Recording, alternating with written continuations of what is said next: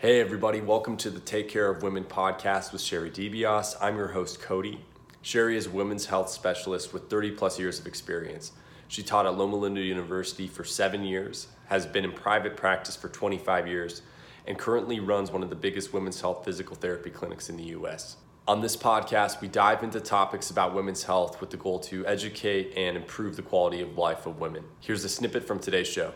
She loves this baby. She bonds to him. Her whole brain changes. If you look at all the work that happens in your brain, her whole brain changes after having a baby.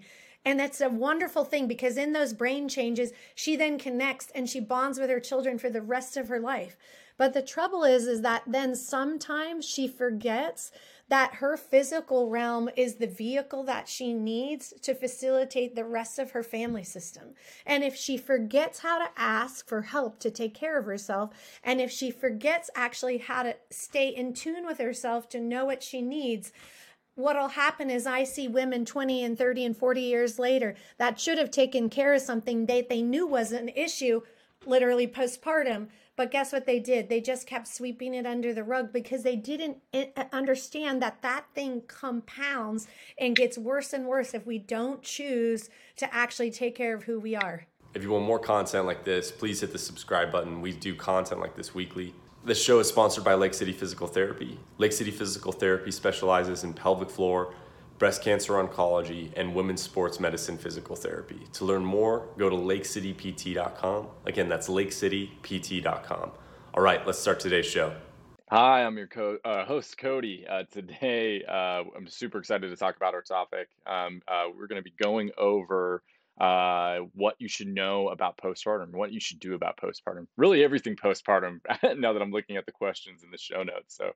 Uh, let's just dive in. Uh, to begin with, uh, w- what is postpartum? I feel like there's so much misinformation and um, kind of the modern, uh, I would say the the you know ma- mainstream culture's understanding of it is pretty uh, slim. I feel like there's so much more that we don't talk about. So I'd love to hear from your perspective.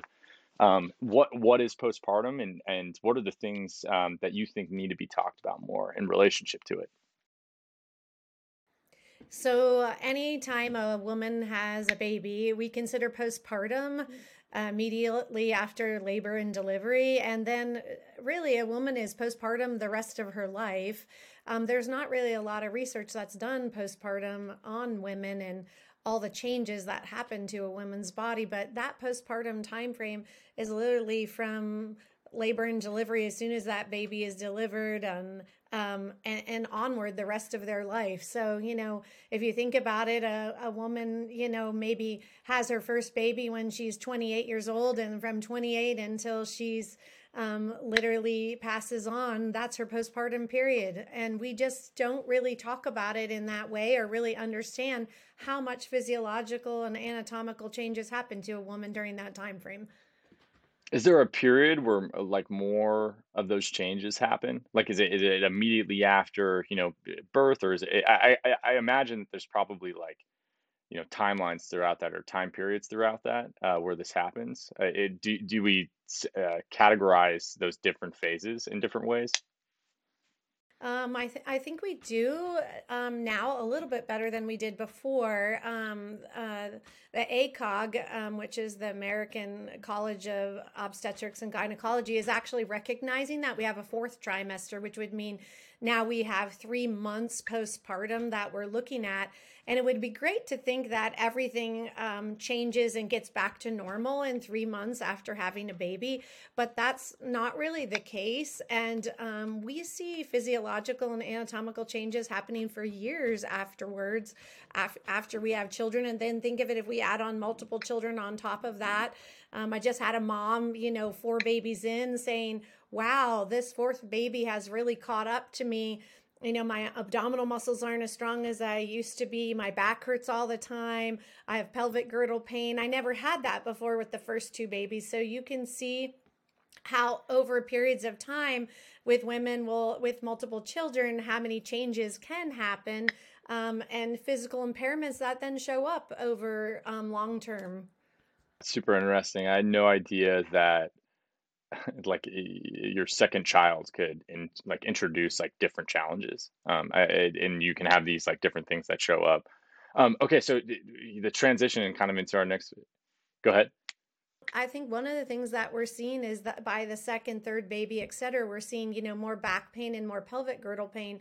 And um, earlier on in a pregnancy time, we might see that. And um, or maybe if a woman had back pain before she ever had children, all of a sudden during her pregnancy, um, that back pain will show back up again. So some of these um, maybe injuries or things that have happened before in our life sort of, you know, show up again um, during that pregnancy time. And then postpartum, um, they sometimes can escalate. So you know, that's really why um, intervention earlier for women, um, if they have any pain patterns during um, pregnancy, it's just better to take care of it.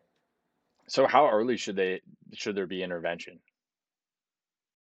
Well, we look at the musculoskeletal system and say, as soon as there's anything that just doesn't seem exactly right, Um, that they need to um, seek help, seek care their, from their physician and then from their um, physical therapist, because, you know, the physical therapists are the specialized, specialists in uh, musculoskeletal care. So really, we want them um, to be in um, physical therapy care and be talking to their doctor about um, physiological and anatomical changes that they feel. Awesome. That's so great. Uh, okay, so let's just transition kind of into this next. So uh, I feel like there's, to reiterate, there's a lot of misunderstanding about postpartum. I, a big one of those is postpartum depression. Could you touch on that and how that is not the only thing that's related to postpartum? There's also all of these physiological things that are happening that are also associated with that mental. I'd love to hear kind of your thoughts and, and connecting those things together. Well, it was pretty fascinating when you told me one of the biggest things that people search for postpartum is postpartum depression, because postpartum depression and anxiety really are really not that understood. And yet it's fascinating that people are actually putting in that they, you know, when they're Google searching, hey, you know, I want to know about postpartum, and postpartum depression is one of the first things they're asking about. Um, one of the um, research um, work that we had looked at was that if people have pelvic girdle pain and back pain, they're more likely to have postpartum depression. So you can almost see how, you know, physiologically, if they don't feel well, so if their body doesn't feel good, that then all of a sudden, then that's going to affect, um, you know, their brain and their mental maternal health status. So I think the earlier that we can kind of intervene in those sorts of things um, to help them so that their back pain is less or their pelvic girdle pain is less, et cetera, then the likelihood that they have um, maternal mental health issues goes way down. So I, I definitely think that we're not looking that the system changes so much um, throughout um, pregnancy. At each trimester, there's more and more things that are happening that change the system. You know, the endocrine system, the renal system, uh, you know, the blood flow doubles in volume, their gastrointestinal tract is changing, their skin changes. So all of those things are huge changes, and I just don't think we're talking about them to women, and they don't really understand, and they're kind of told, oh, that's normal, oh, you should live with that. You know, I have my moms who, uh, you know, have leaky bladder while they're pregnant, and everybody says, oh, you know, the baby's just laying on your bladder, you know, don't worry about it. And I just don't think that's true. I think that we need to, you know, look at women and say, hey, you know, it's not normal for all these things to happen. Let's help you before this becomes really a long-term problem. Um, we know a mom who has leaky bladder during uh, a pregnancy that a lot of times she, after pregnancy, doesn't even tell anybody that she has got this crazy leaky bladder for, you know, seven or eight years. She she doesn't talk to anybody about it because everybody has normalized that having leaky bladder is just okay. And that's not normal. And the same thing goes for constipation. It's not normal to be constipated after mom um, has her babies. And if she is constipated, then we need intervention, and we need to teach her things that she needs to be able to do, especially if she's had, you know, a perineal tear or a tear in the floor during labor and delivery. A lot of times that affects, you know, their ability to have good regular bowel movements every day. Totally, totally. So, so is there things that uh, women can do in their uh, prenatal um, to affect their postpartum? And I guess, like, what are those actions that are the most impactful? I think for a woman to first off be educated and understand how her body is changing every trimester is really helpful.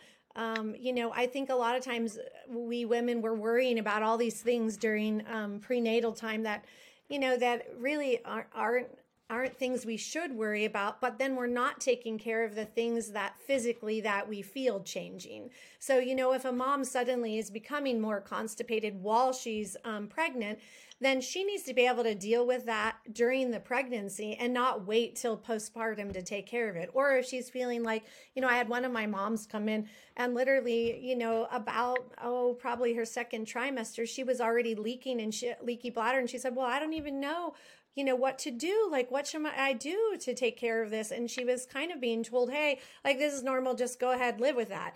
And so there's so many easy things that in the musculoskeletal um, world that we can be teaching people to preemptively take care of themselves so they don't even have to have these issues postpartum because we're helping them take care of it um, prenatally.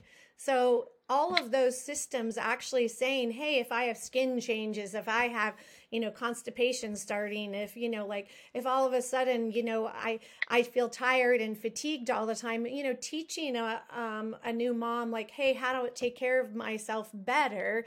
Um, that's what's so important, you know, whether it's the foods we're eating or how much sleep we're getting. You know, a lot of my moms just keep trying to push through when they're pregnant. I'm like, hey, you have to sleep more. I, that first trimester, man, you have all these endocrine system changes, hormonal changes, and you're going to need to sleep more in the first trimester.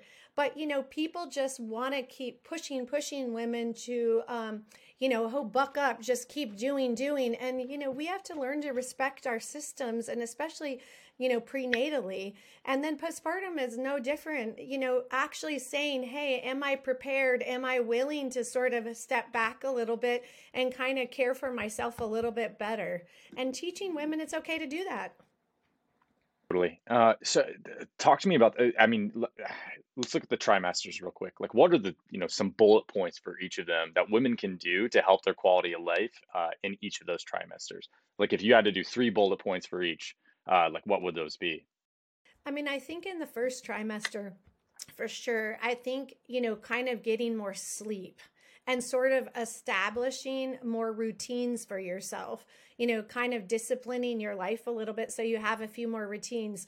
And what I mean by that is like your prenatal vitamins, um, you kind of make a commitment to certain food patterns, you know, green leafy vegetables, things to help your bowels and systems be healthier. So sleep, your dietary intake, you know, and then just making sure that you're actually starting to see a physician. I think that's really important.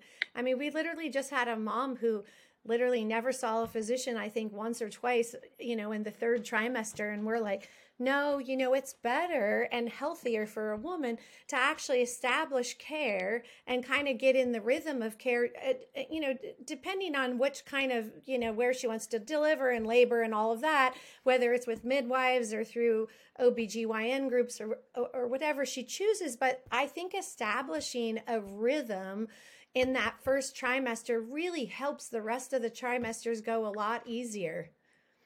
I I think in the, awesome. I think in the second trimester we're seeing so much um, change because, you know, baby's really starting to grow more, and um, the food intake definitely I think get, goes up. You're not you don't have as much morning sickness as you usually do in the first trimester.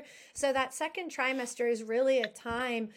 Um, it's probably the best time, I think, that you feel um, during your pregnancy. You know, some women just feel great throughout pregnancy, and some of the rest of us um, have a harder time. But that second trimester, I think, is probably a little bit more of the easy part of the of that whole process, because I feel like, you know, women at least feel better. They're not nauseated every morning. Um, they feel a little bit more energetic, and and that's where I really encourage women to, you know, if they They have any pain starting or any, you know, skin issues or, you know, uh, constipation things, uh, you know, a lot of times we're seeing them in um, physical therapy during that second trimester, because that's when things are suddenly starting to show up and women are starting to say, oh, well, my back's achy a little bit. And, and I'll, you know, be like, oh, did you have back pain before? Oh yeah, I had some back pain before. Oh, well, so what's some things that I can teach you and help you know how to do? And a lot of that's going back to core strength for women, because suddenly, you know, their abdominal muscles are, are stretching and elongating. So really instituting, I think, in the second trimester, the integration of musculoskeletal care so that you actually have assistance in the musculoskeletal system, because all these physical changes are going to happen in the musculoskeletal system during that time frame. So, you know, the uterus is starting to grow and suddenly the load is greater. So suddenly I have Have, you know, this anterior load. And so, you know, I have more back pain and more stretching of abdominal muscles. Pelvic floor has more load to it starting. So I think really actually having women sort of assess their body during that second trimester. Hey, how am I feeling every day? I love for them to aerobically be walking or doing some activity and, and strength training during that time as well. Awesome. That's great. Okay, so so with that in mind, what, what research do you feel like women should know more about that's related to postpartum that isn't mainstream yet? Like some of the stuff that you guys are talking in, in your circles of expertise that you feel like should be shared and should be more well known within the community, the greater female community. Well, I think this goes right into, you know, the whole idea of that third trimester and the fourth trimester. So after baby is that I think people don't really women uh, realize that women are really athletes when they're having a baby. Like, I mean, you are literally doing an athletic endeavor for, you know, nine months. You're actually growing a human being, and your body is withstanding so many challenges and changes, like I, I mentioned before, through every system of our body. And I, I just don't think that has really been addressed in our community. I think because women have had babies forever. And, you know, if you think about it, when I did my work in Nepal, you know, women are having babies in the field and uh, literally then putting them on their back, nursing them and then putting them on their back, and they keep working. And I remember while I was w- there working in the hospital, like, what? Like, what do you mean you're having a baby in a field and, you know, you're putting it on your back? And culturally, that's just what women do. That's what they've done forever. And I guess what we're after now is that we know that women are so, such an integral part in their family systems and in their communities and in their work. But what we want to do is take better care of women so that they can keep doing that. And I think we, we're just not understanding, we're not educating, we're not teaching, we're not sharing with our moms, look, hey, these are all the changes that happened. So don't ask your body to all of a sudden just jump back into your normal, regular life. Honor your system and honor your body and allow it to have the time and, you know, you know, for healing to happen, because they did this huge athletic event for nine months. I mean, I look at my triathletes and what they do and training and work, et cetera. And then I look at my moms and I think, you just went through this huge athletic event, but who was training you? And really, who was taking care of you during the event? And now that the event is over, who's taking care of you or who's helping you so you can have your quality of life back? And I think we've done a poor job as a as a community, like really circling around women and really helping them have a higher quality of life through this whole time frame, from the start of their pregnancy all the all the way through postpartum. We're just telling them, hey, you know, get back out there, you know, do whatever, but we're not helping them and guiding them. You know, the crazy thing is research kind of says like education, a little bit of education improved women's incontinence by fifty percent. So, and it wasn't even that we treated the women in the study. It, they weren't even treated. They were just educated for two hours, and literally fifty percent of them already did better just by that education. That, that's, a, that's amazing, honestly, that just by helping people understand what their bodies are doing or supposed to be doing, um, that the brain grabs onto that and is like, oh man, okay, I know what to do now.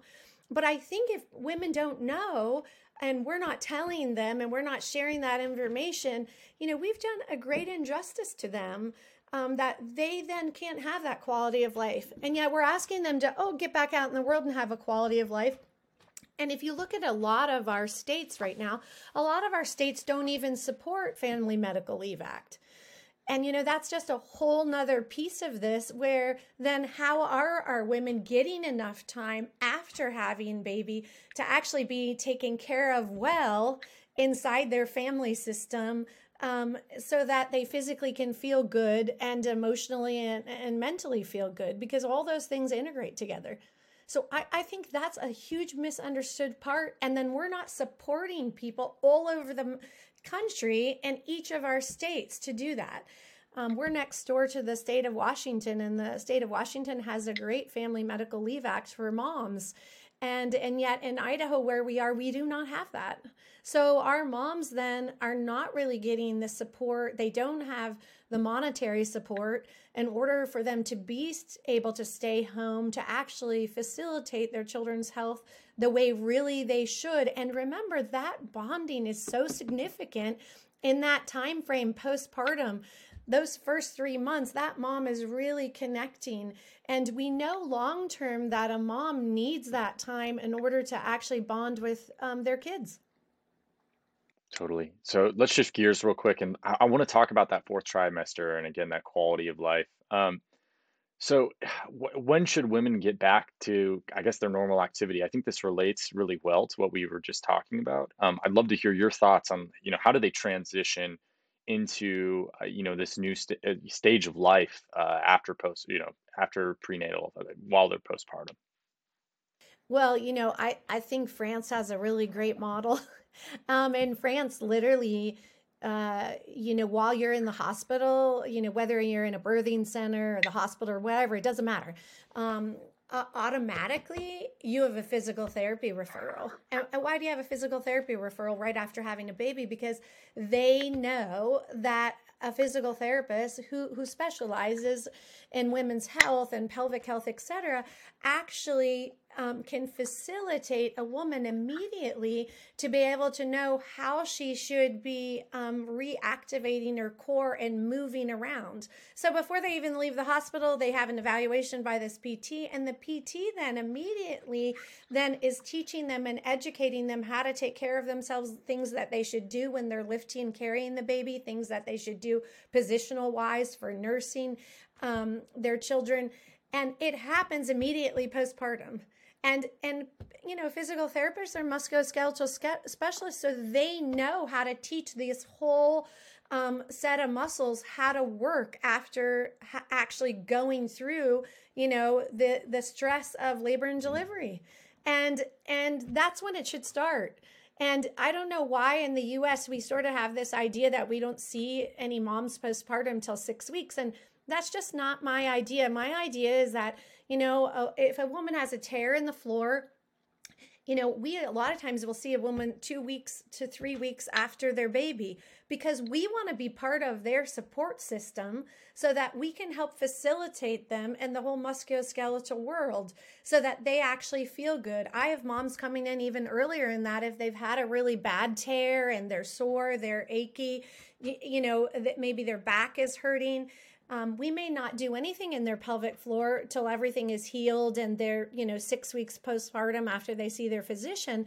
But there's so many other things that we should be helping a woman do from the time of labor and delivery, literally um, all, all the way to that six weeks before they see their physician. Because think of it, they're they're lifting and carrying their babies, they're doing all kinds of things. And if their pelvic floor isn't contracting and relaxing well, if their abdominal muscles don't know how to engage correctly, and this is why we like to see in postpartum, I mean prenatal, is because prenatally, a lot of times we can already prep them for all that so they know what to expect postpartum.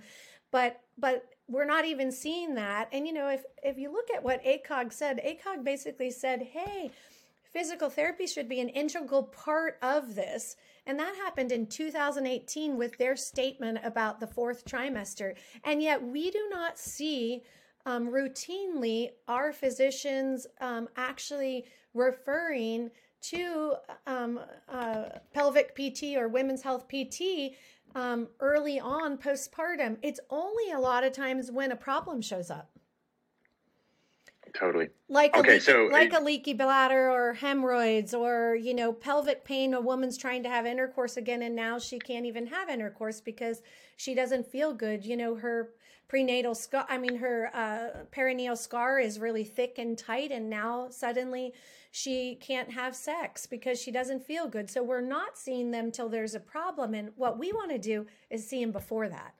see them prenatally so that we can prevent things postpartum, and then see them early postpartum so we can prevent things like, um, you know, pelvic organ prolapses, et cetera.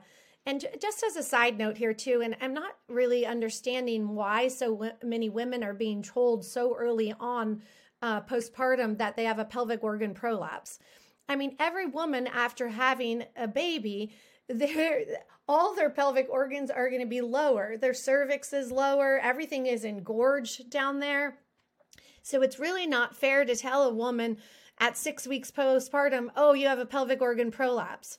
Um, the uterus hasn't even actually shrunk back up to its normal position a lot of times for twelve weeks postpartum. So to tell a woman, oh my goodness, you have a pelvic, a pelvic organ prolapse, and I'm getting women in our office that are being told, you know, at their six-week checkup, oh, it looks like you have a pelvic organ prolapse. And you're like, that tissue hasn't even had a chance to reabsorb and get back into its um, good alignment. And we're already like making women feel crazy by telling them, oh my goodness, all your organs are going to fall out. I mean, what a thing to tell a woman at six weeks postpartum. So I think we need to do a better job at not saying words that are scary to women so early postpartum.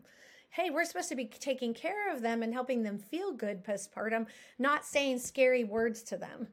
And give a woman a time and teach her the things that she needs to do so that postpartum, all of this tissue has a chance to actually um, health, you know, in a, in a good, healthy way, reabsorb the way it should. And we could be teaching them that if we can just see them earlier. Absolutely. So do you feel like a lot of those symptoms, like I, I, I guess it sounds, you know, it is a perfect segue into my next question, which is like, are, do, are those symptoms postpartum? Are they fixable? Because I think there's a lot of people that just don't have hope. Like they like they're like, oh, I'm going to live this quality of life for the rest of my life, where if I jump on a trampoline, I have incontinence, or um, you know, they think that this pelvic organ prolapse is just going to be this lifelong thing that they manage. So it, it, how can those be addressed, I guess, through like musculoskeletal help and coordination with their physician?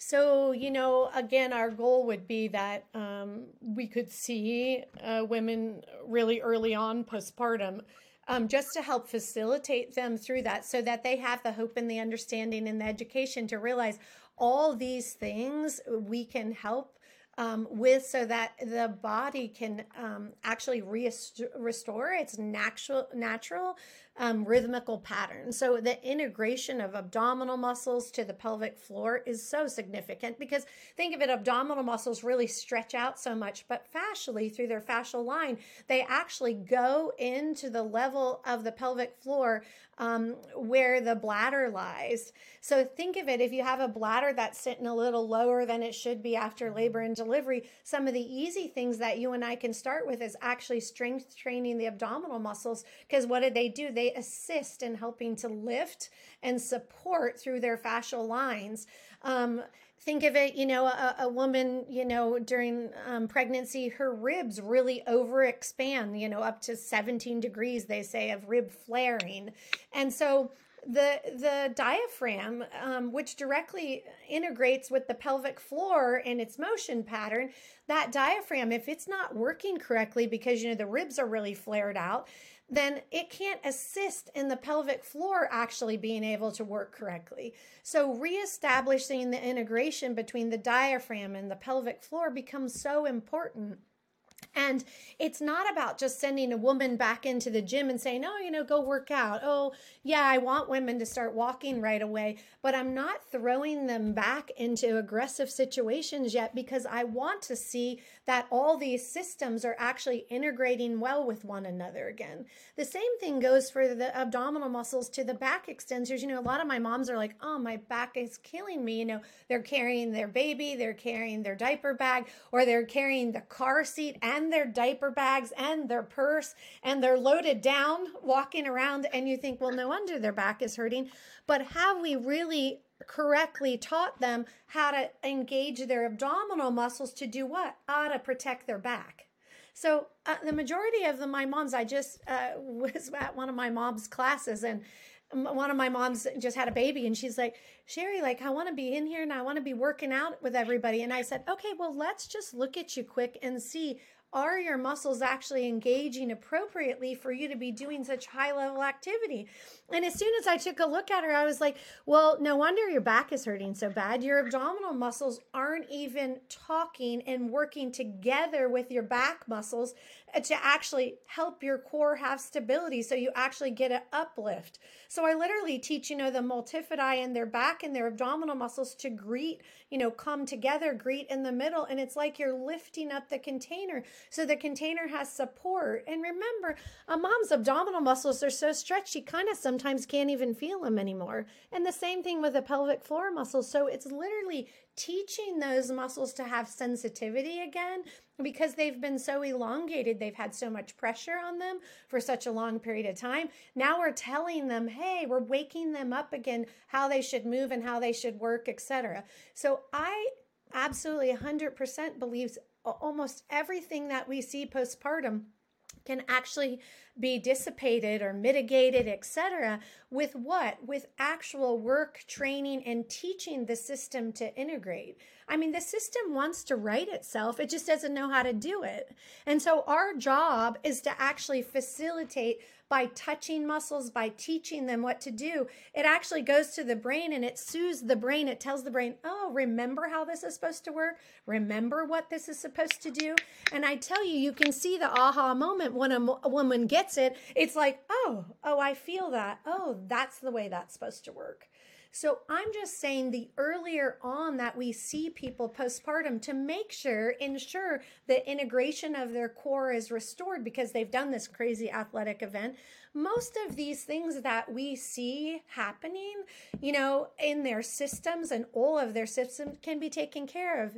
Even our C-section scar lines, we've realized like if we can get to C-section scar lines, and actually teach them to move every direction. So a scar line should move up and down, side to side, rotation, rotation. We wait for it to heal. We don't pull on the scar line. A lot of times we pull the edges of it together in order to gently move it. And we might have them moving their legs and their body around while we stabilize where their scar line is. Why? Because we don't want their scar line pulling and tugging on things.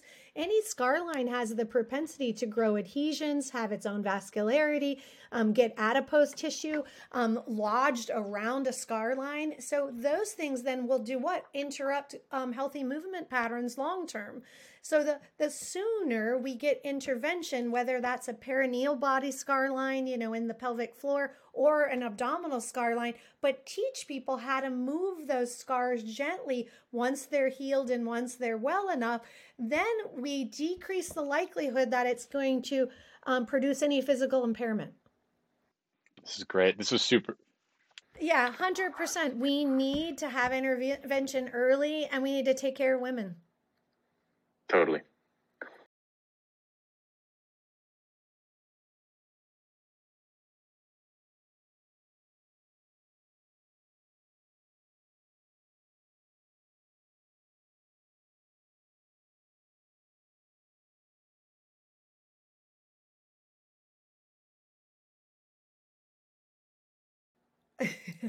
I I think um a woman um, has to trust her instinct about her body.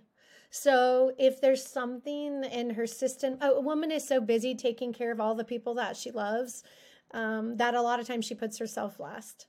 So I think my call to action for all of us women is to actually slow ourselves down just enough. And maybe that's only two minutes or five minutes of meditation, but to actually connect with ourselves and actually say, okay, what is it that my body needs? Not not what anybody else needs from me, but like what in the physical realm is it that my body needs? And then give ourselves the right, the time, and the money um, to actually be allotted to ourselves, to actually take care of those things. And then be willing to ask for help so that you can do it. I think that's the hardest thing a woman, you know, is ever faced with postpartum wise, because she loves this baby. She bonds to him. Her whole brain changes. If you look at all the work that happens in your brain, her whole brain changes after having a baby. And that's a wonderful thing because in those brain changes, she then connects and she bonds with her children for the rest of her life. But the trouble is, is that then sometimes she forgets that her physical realm is the vehicle that she needs to facilitate the rest of her family system. And if she forgets how to ask for help to take care of herself, and if she forgets actually how to stay in tune with herself to know what she needs, what'll happen is I see women twenty and thirty and forty years later that should have taken care of something that they knew was an issue, literally postpartum. But guess what they did? They just kept sweeping it under the rug because they didn't understand that that thing compounds and gets worse and worse if we don't choose to actually take care of who we are. Awesome. That's perfect, Ender. Well, I'll leave it there. Thank you again. And we'll talk again soon. Thanks.